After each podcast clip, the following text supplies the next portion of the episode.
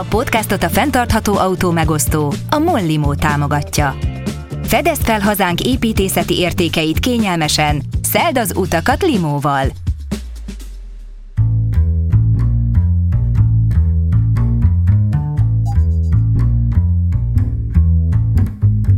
Köszöntöm a kedves hallgatókat! Ez az Auditorium, a Magyar Építőművészek Szövetségének podcastja, én pedig Zubrecki Dávid, építészeti mesemondó vagyok.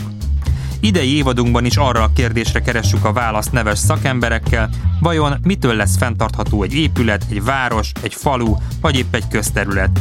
Mit is jelent ez a kissé elcsépelt kifejezés, fenntartható építészet? Természetesen minden vendégünknek mást. Abban azonban talán valamennyien egyetérthetünk, hogy az építészet nem pusztán házak tervezését jelenti. Így közlekedési problémákról, oktatásról és civil szerveződésekről épp úgy szó esik majd az elkövetkező adásokban, mint a városi természetvédelemről. A harmadik évadban is izgalmas témákkal, érdekes vendégekkel készülünk, tartsatok velem! Hová tűnnek a női építészek? Az egyetemeken még többségben vannak a férfiakkal szemben, de a tervezőirodákban már jóval kevesebbel találkozni. Vezető pozícióban pedig szinte alig. A Nana Vízió építésziroda az elmúlt hónapokban a női kvóta kezdeményezésükkel hívta fel magára a figyelmet, így természetes volt, hogy társalapító vezetőjükkel, Soltész Noémivel erről is beszélgettünk. Szóba került több izgalmas munkájuk, a Kortárs Építészeti Központ és a Budapesti Építészeti Filmnapok is. Na és persze mindenek előtt feltettem neki is a kötelező kérdést, mit jelent számára a fenntarthatóság? Számomra a fenntarthatóság azt jelenti, hogy a gyerekeimnek is hasonló élete lehet majd, mint amilyen nekem, meg a szüleimnek jutott, úgyhogy ez egy elég komplex dolog, egyre komplexebb, ahogy telnek az évek, meg tudok egyre többet a saját szakmámból, a saját szakmámról. Néha azt érzem, hogy egy olyan szakmám van, aminek igazából lehet, hogy nem is kéne léteznie, hogy hova építünk már épületeket, és tényleg jó, ez persze túlzás, de hogy, hogy, hogy nem szabadna új épületeket építeni, hiszen annyi épületünk van, és inkább azokat kellene átalakítani mai használatra, és valahogy egyre jobban fáj az utolsó válaszfal lebontása is, mert hogy 20 centivel arrébb jobb lenne, mondjuk egy lakásbelső építészet esetében, egyre több mindent jelent számomra a fenntartatóság. Soltész Noémi építész, a Nanavízió építész iroda társalapító tulajdonosa, a Kortárs Építészeti Központ alapító tagja, a Budapesti Építészeti Filmnapok kurátora. A dániai Vitus Bering Egyetemen, majd a BME építészkarán szerzett építészmérnöki diplomát 2004-ben és 2008-ban. Gyakornoki éveit Érik von Egerát budapesti stúdiójában és a Spura Architects építészirodában töltötte. Bayer Nórával 2010-ben alapították meg saját cégüket, a Nanavíziót, mely eleinte inkább belső építészeti munkákkal, majd egyre inkább épületek tervezésével vívta ki a szakma figyelmét. Jelölték őket Piranézi és Miss van der Rohe díjra is. A régi lakótelepi gyógyszertár átalakításával született Szeglet közösségi tér 2020-ban elnyerte az év közösségi irodája címet. 2021-ben pedig egy madárhegyi lakóházukért kaptak Pro Architektúra új Budadíjat. Hazai viszonylatban a Nanavízió igazi kuriózum, ugyanis ma még ijesztően kevés női vezetésű építésziroda működik Magyarországon. Tudatosan tesznek azért, hogy ezen változtassanak. A cég két vezetője rendszeresen áll ki a női egyenjogúság mellett. 12. születésnapjukra készített kiadványuk és kiállításuk is ezért kapta a női kvóta címet. Soltész Noémi civilként is fontosnak tartja, hogy megismertesse az építészetet a nagy közönséggel. 2008-ban egyik alapítója volt a Kortárs Építészeti Központnak, és máig kurátora az általuk szervezett Budapesti Építészeti Filmnapoknak. Saját bevallása szerint szabadidejében az Isabella utca galéria és a Street Art for Housewives Organization elnökségi tagja, még szabadabb idejében pedig Ázsia különböző országaiban található. A Nanavízió 12 éve indult, a 2008-as válság környékén, vagy abban az időszakban, amikor nem nagyon voltak építészeti munkák, vagy kevés volt, és belső építészettel kezdtünk, Pajár Nóra kolléganőmmel, először ketten, lakásokat újítottunk föl, neki volt kivitelezői tapasztalata, illetve a ma már egyre értékesebb mesterek ismerete, tehát voltak szakemberek, és akkor megterveztük az első lakást, aztán azt ki is viteleztük, és akkor egymás után követték, aztán követték egymást a, a lakásbelsők, és az valóban egy, egy fenntartható dolog, hiszen legtöbb nagypolgári lakás ma már funkcionálisan, ahogy a tulajdonosokhoz került, nem volt alkalmas százszerzalékban arra, hogy, hogy éljenek benne, vagy hogy hogy élünk ma egy lakásba. Ez nagyon megváltozott száz év alatt, de, de közben meg az a rengeteg építőanyag, meg igazából a terek bősége, tehát hogy mind magasságban, mind a terek méretében van bennük annyi tartalék, hogy több mint száz évvel később is egy kis átalakítással szuper jól lehet bennük élni, sőt, a mai új épületek, lakóparkok, vagy akár az egy korábbi időszak épületei ugye mind egyre takarékosabbak a terekkel, ami lehet, hogy így ma átgondolva nem is olyan takarékos, hiszen hogyha megváltoznak a, a, a, lak, a lakhatási szokások, akkor, akkor is benne annyi tartalék, hogy azt majd mondjuk 50 év múlva ö, úgy átalakítsuk, hogy, hogy jó legyen, és mondjuk le kell rombolni, ugye, hogy a panelek kapcsán is van most ez a vita egy ideje, hogy mit kezdjünk a panelokkal, mert hogy nem rugalmas, nem lehet átalakítani úgy, ahogy ma szeretnénk. És, és ezek a száz éves házak meg, meg igen. És hát így egymás után következtek a munkák, de ott sem vállaltunk már el mindent, tehát hogy arra e, emlékszem, hogy volt egyszer valaki, aki azzal kezdte, hogy hogy akkor a spalettákat az dobjuk ki, mert hogy ő nem tudom, hogy milyen redőnyt szeretné, hogy akkor viszontlátásra. Én biztos, hogy nem fogom áldásomat adni spaletták kidobására. Bár a panel lakótelepek átalakítása ma valódi kihívás, ez nem jelenti azt, hogy ne lehetne ezekbe a házakba újra életet lehelni. Legalábbis Soltész Noémiéknak sikerült. Mégpedig Budapesten egy üresen álló lakótelepi gyógyszertár esetében. Igen, ez a Szeglet közösségi tér volt, egy mozgássérültekkel, megváltozott munkaképességű emberekkel foglalkozó ö, alapítvány tulajdonába került egy pályázaton keresztül, és ők azzal foglalkoznak, hogy az embereket beintegrálni, fogyatékkal élő embereket beintegrálni a társadalomba, ami szerintük, és szerintem is a munkavilágán keresztül elég egyszerűen, tudnak dolgozni, akkor, akkor nagyon könnyen részt tudnak venni mindenben. És egy gyógyszertári épületet vásároltak meg, amit egy közösségi házzá szerettek volna alakítani, és akkor Erő Zoltán, budapesti főépítész kötött össze minket az alapítványjal, hogy, hogy mi milyen érzékenyen szoktunk nyúlni a meglevő építészeti örökséghez, hogy kezdjünk valamit ezzel, hogy egy, egy alapítványnak, illetve egy projekt folyamán formálódó közösségnek alkalmas épületet hozzunk létre, nyilván nem végtelen pénzből, és ez egy szuper jó folyamat volt végig az elejétől kezdve, hogy, követhettük, hogy, hogy létrejön az a közösség, akibe fog költözni, majd ténylegesen ebben az épületben, hogy hogyan tudtuk együtt alakítani velük igazából a programot is, meg az épületet is.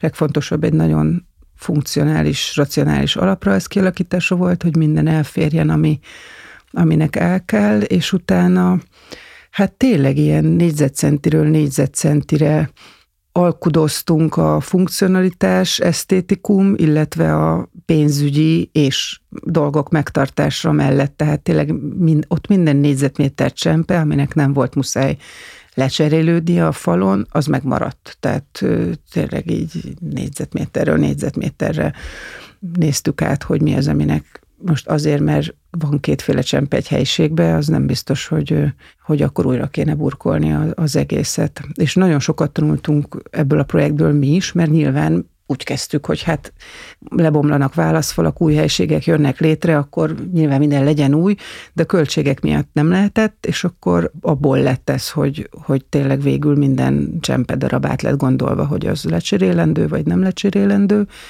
illetve az akadálymentes tervezésben is sokat tanultunk ott egy, egy szakkonzulens segítségével, hogy hogy lesznek a terek jók és használhatók mindenkinek.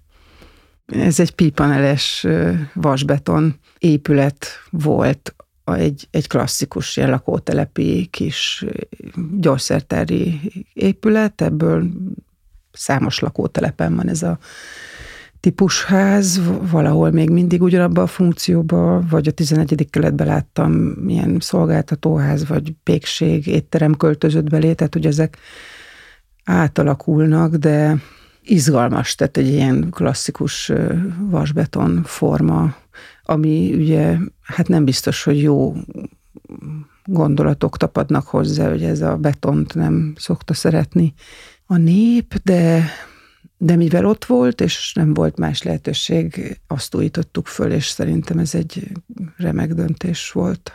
Egy panel lakóház az valóban kevésbé flexibilis, mondjuk alaprajzilag, vagy átalakítás szempontjából, tehát mondjuk még egy hornyot is nehéz a vasbetonfalakba belefúrni, tehát a, a villanyszerelés is sokkal bonyolultabb, mint egy téglaépületben, de mivel ez nem egy lakás volt pici terekkel, hanem egy nagyobb terekkel működő ö, épület, ahol a födém nagy fesztávokat hid alá, tehát hogy, hogy ilyen szempontból rugalmas volt, tehát hogy úgy tudtunk hozzányúlni, ahogy szerettünk volna, tehát hogy a funkció kívánta, de azért, mert ez egy pici gyógyszerterépület volt.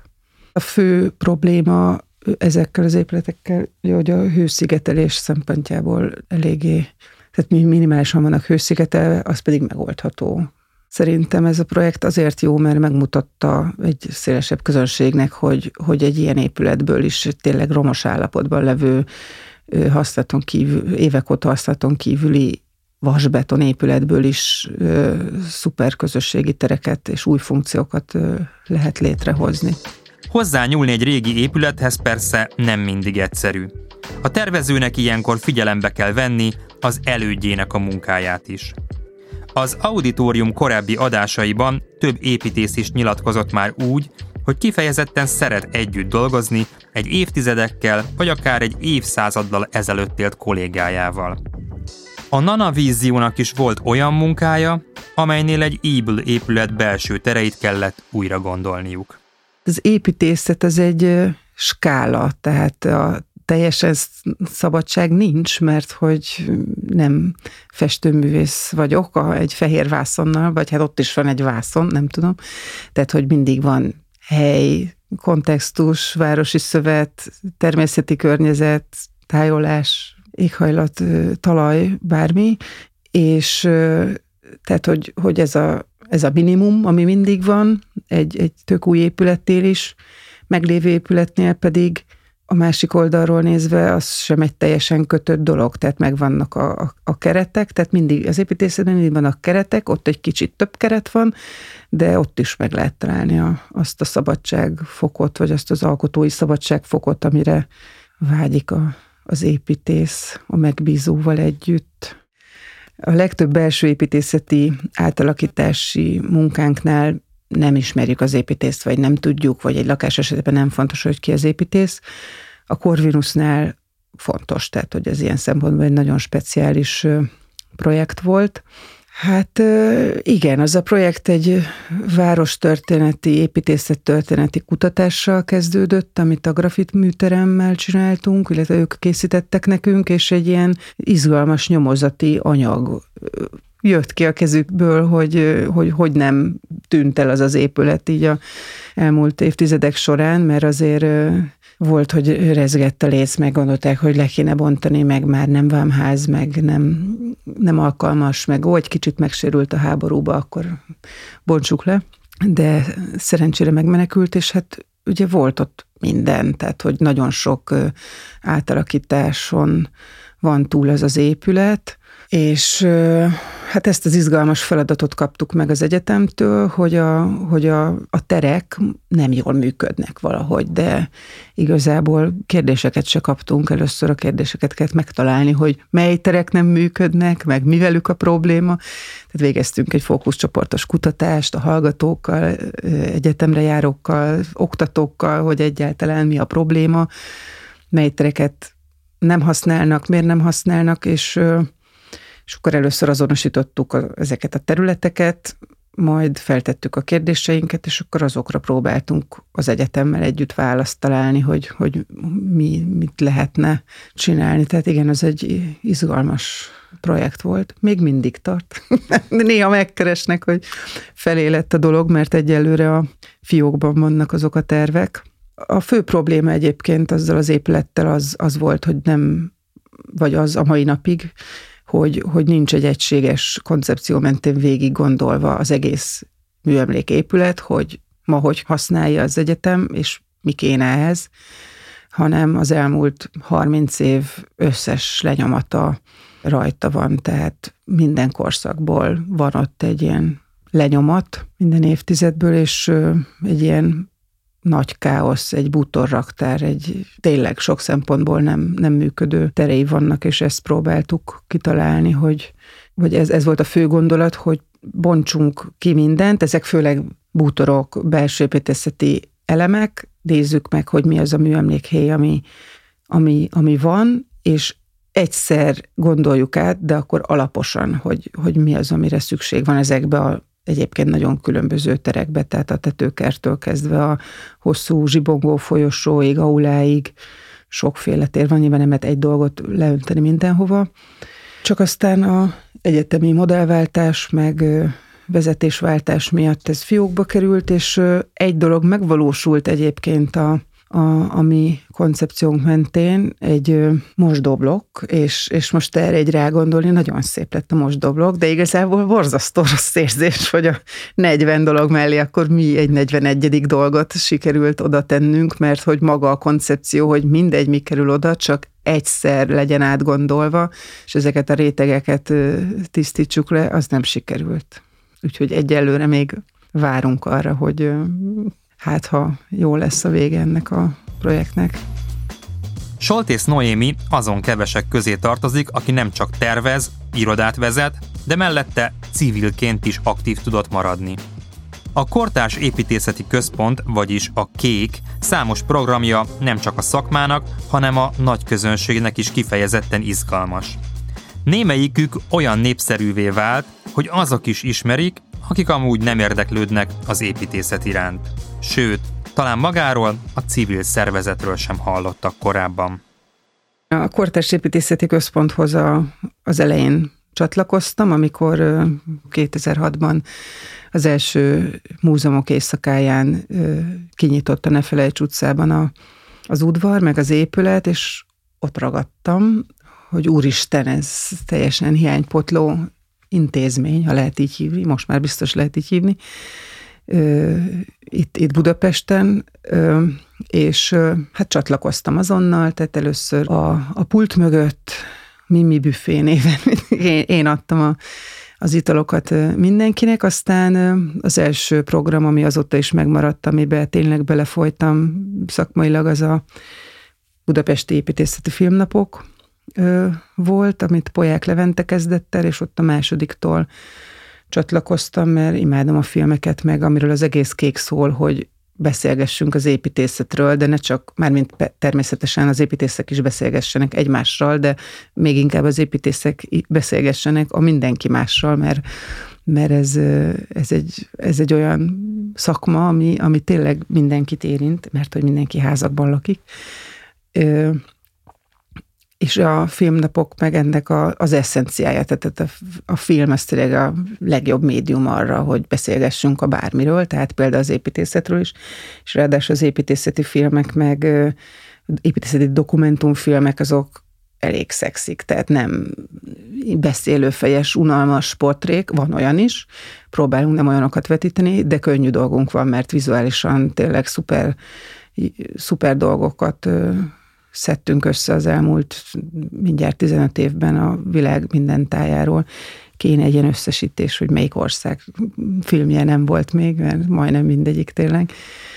Meg, meg arra is alkalmas egy ilyen filmfesztivál, hogy picit tágítsuk, tehát hogy nem csak épületekről, meg építészekről beszéljünk, hanem tényleg a városról, a tágabb kontextusáról az építészetnek. A filmnapok esetében a kezdeti közönségünk az százszerzelék építész volt, és én nagyon büszke vagyok arra, hogy egyre rosszabb ez az arány, tehát hogy egyre több nem építész jön, és csodálkozik rá arra, hogy az, hogy budapesti építészeti filmnapok, vagy filmfesztivál, az, az őt is érinti, tehát hogy mindenki számára érdekes filmek vannak, és hát visszajárnak, tehát ugyanazok az arcok jönnek évről évre, és nem csak építészek, hanem nem építészek is. Vannak emberek, akikkel évente egyszer találkozok, és ez a filmnapok. Amióta gyerekeim vannak, egy, egy picit messzebb vagyok, de nehéz elengedni, tehát nem tudom elengedni, ez mint egy drog, tehát hogy nem, nem lehet letenni, mert uh, szuper izgalmas új projektek vannak, tehát még mindig azt gondolom, hogy építészet témában szakmailag a, a kék az, ami Magyarországon a legfrissebb, és mutatja az irányt civilként, tehát hogy tényleg nem óriási összegekből, hanem tényleg inkább önkéntes továbbra is az önkéntesekből és a hatalmas lelkesedésekből, amire az egyik legjobb példa Budapest száz, ami rengeteg önkéntessel dolgozik, és szippant be évről évre egyre több embert a szervezésbe. A Kortárs Építészeti Központ számos programja közvetlenül is kapcsolódott a fenntarthatósághoz. Például az, amelynek az volt a címe, hogy lakatlanul. Ez a város üresen álló ingatlanjainak problémáját igyekezett megoldani. A projekt egyik sikeres példáját épp maga a kék tudta felmutatni, amikor egy ilyen üzlethelyiségben talált magának új otthont. Lakunk egy olyan városba, ahol rengeteg ingatlan, vagy ha lakatlanról beszélünk, akkor üzlet van, ami, ami nincs használva, tehát ott porosodik a kirakat, meg az üvegfelület, de hogy, hogy nem érzi úgy a tulajdonos, hogy, hogy azt, amíg nem elég magas áron tudja eladni, vagy hasznosítani, vagy bérbeadni, addig inkább nem is foglalkozik vele. Ez egy rettenetes pazarlása szerintem a városok erőforrásainak. Tehát erről szólt a lakatlan program, szintén Poják Levi, Orvec Juli, Sancudit projektje, hogy, hogy azért van egy köztes használat is, tehát lehet, hogy nem piaci alapon lehet kiadni, az üzlethelyiséget, de mégis valakinek ki lehet adni, aki rendben tartja, vigyáz rá, elkezdi használni, és feléleszti azt a környéket, hogyha nem üres kirakatok előtt kell sétálni. És rengeteg magán tulajdonost, önkormányzatot, állami tulajdonosokat kutattak föl iszonyatos nagy munkával a, a lakatlanos csapat, és kötöttek össze ilyen lehetőségre, meg helyiségre vágyó vagy váró ö, szereplőkkel, akik mondjuk, nem tudom, például indítanának egy cukrászdát, de nem tudnak még piaci bért kifizetni, meg nem tudnak akkora kockázatot bevállalni, viszont lehet, hogy pont egy ilyen kicsit kedvezőbb bérleti díj meg elindítja, segít az elindulásában egy, egy, egy cégnek, egy vállalkozásnak, egy, egy akárkinek, és a, pont a kék is így talált. Hosszú évek hontalansága után magának helyett a Bartók Béla úton. A fenntarthatósághoz visszakapcsolva az a legkúrensebb téma, hogy, hogy a meglevő ingatlan állományt és köbmétereket használjuk a tevékenységeinkhez, ne pedig új dolgokat építsünk, hanem muszáj. A Nanavízióban természetesen pont ugyanolyan munka folyik, mint minden építészirodában. Házakat terveznek, Legutóbb például egy bölcsöde mintatervet dolgoztak ki a Lechner Tudásközpont felkérésére. A paca és a négyzet találkozása munkacímet viselő alkotást Noémi gyermekei ihlették. Pontosabban az ő általuk kiszínezett minták. A kert formái úgy viszonyulnak a bölcsöde épületéhez, mint a szabálytalan gyerekrajzok a szabályos kerethez. Ugyanakkor a Nanavízió nem csak a terveivel hívta fel magára a figyelmet a közelmúltban, hanem egy olyan születésnapi akcióval, amely egy nagyon fontos társadalmi problémára figyelmeztet. Ahogy minden építésziroda, mi is meg szerettük volna ünnepelni a tizedik szülinapunkat, csak az 2020-ra esett, és jött a Covid, bár elkezdtük szervezgetni a rendezvényt, meg hogy megkérünk egy könyvet, ahogy, ahogy ez ilyenkor szokás. Gondoltuk, hogy módosítunk egy kicsit a iroda alapításának az évszámán. Végül az se lett, meg a könyv is úgy megakadt, hogy, hogy, hogy nem tudom, egyre értelmetlenebbnek tűnt, hogy könyvet adunk ki, úgyis fönn van a honlapunkon mindenhol, minden munkánk, nyomjuk azokat eleget, és ezzel párhuzamosan ahogy így kicsit körbenéztünk, hogy mégiscsak évforduló, hogy észrevettük, hogy egy szemfiunk kivételével mindenki más nő, tehát 12-en vagyunk, és ebből 11 nő, hogy ez miért van, hol vannak a többi építészirodákban a nők, hiszen a műegyetemen, vagy hát minden építészkoron most már sok éve több nő végez, mint férfi, azok hova tűnnek, hol vannak a látható nő építészek, és akkor szombatévával csináltunk egy fotóprojektet, ami erről szól, egy naptárat, hogy megmutattuk magunkat 12-en, hogy mi mit gondolunk erről, hogy hol vannak a nők,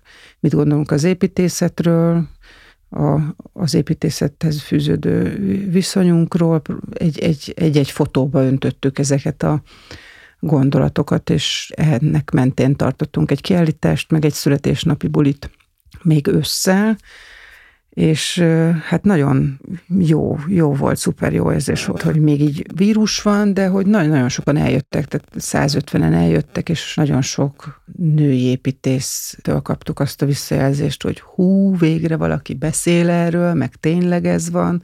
Mm, nem, nem tudom, ez egy nagyon izgalmas téma, és gondolkozunk a folytatáson, hogy esetleg csak ilyen sima beszélgetések formájában, hogy hogyan lehetne ezt a témát egy kicsit jobban megbeszélni, hogy, hogy miért van ez, hogy van ez, mert, mert igazából ezeket, ezt csak felvetettük, vagy így felvillantottuk ezt a, ezt a problémát, de hogy nem magyaráztuk meg, mert fogalmunk sincs, hogy, hogy miért van ez, mármint gondolunk róla dolgokat, tehát eleve a társadalomban a visszatérve a bölcsödéhez már ott úgy szocializálódunk, hogy te kisfiú vagy, akkor tessék az autó, te kislány vagy, akkor tologassad ezt a babakocsit, tehát így nagyon nehéz innen nyerni, de szerintem előbb-utóbb valami történni fog, mert se csak lányok járnak az egyetemre, tehát előbb-utóbb kiöregszenek a férfiak, és nem lesz más, csak, csak tényleg nehéz, hogy a mi generációnkban is nekünk Nórával egyértelmű volt,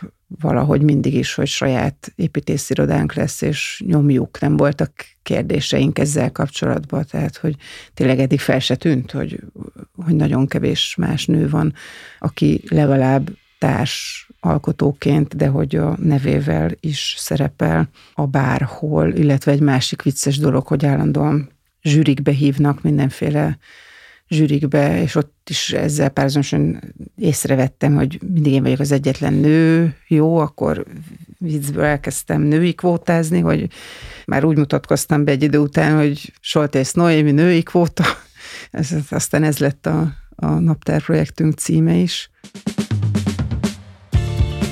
Ez volt az auditorium, melyben Soltész Noémivel egy lakótelepi gyógyszertár második életéről, a Corvinus Egyetem épületének újragondolásáról, a Kortárs Építészeti Központról és a női kvótáról beszélgettünk.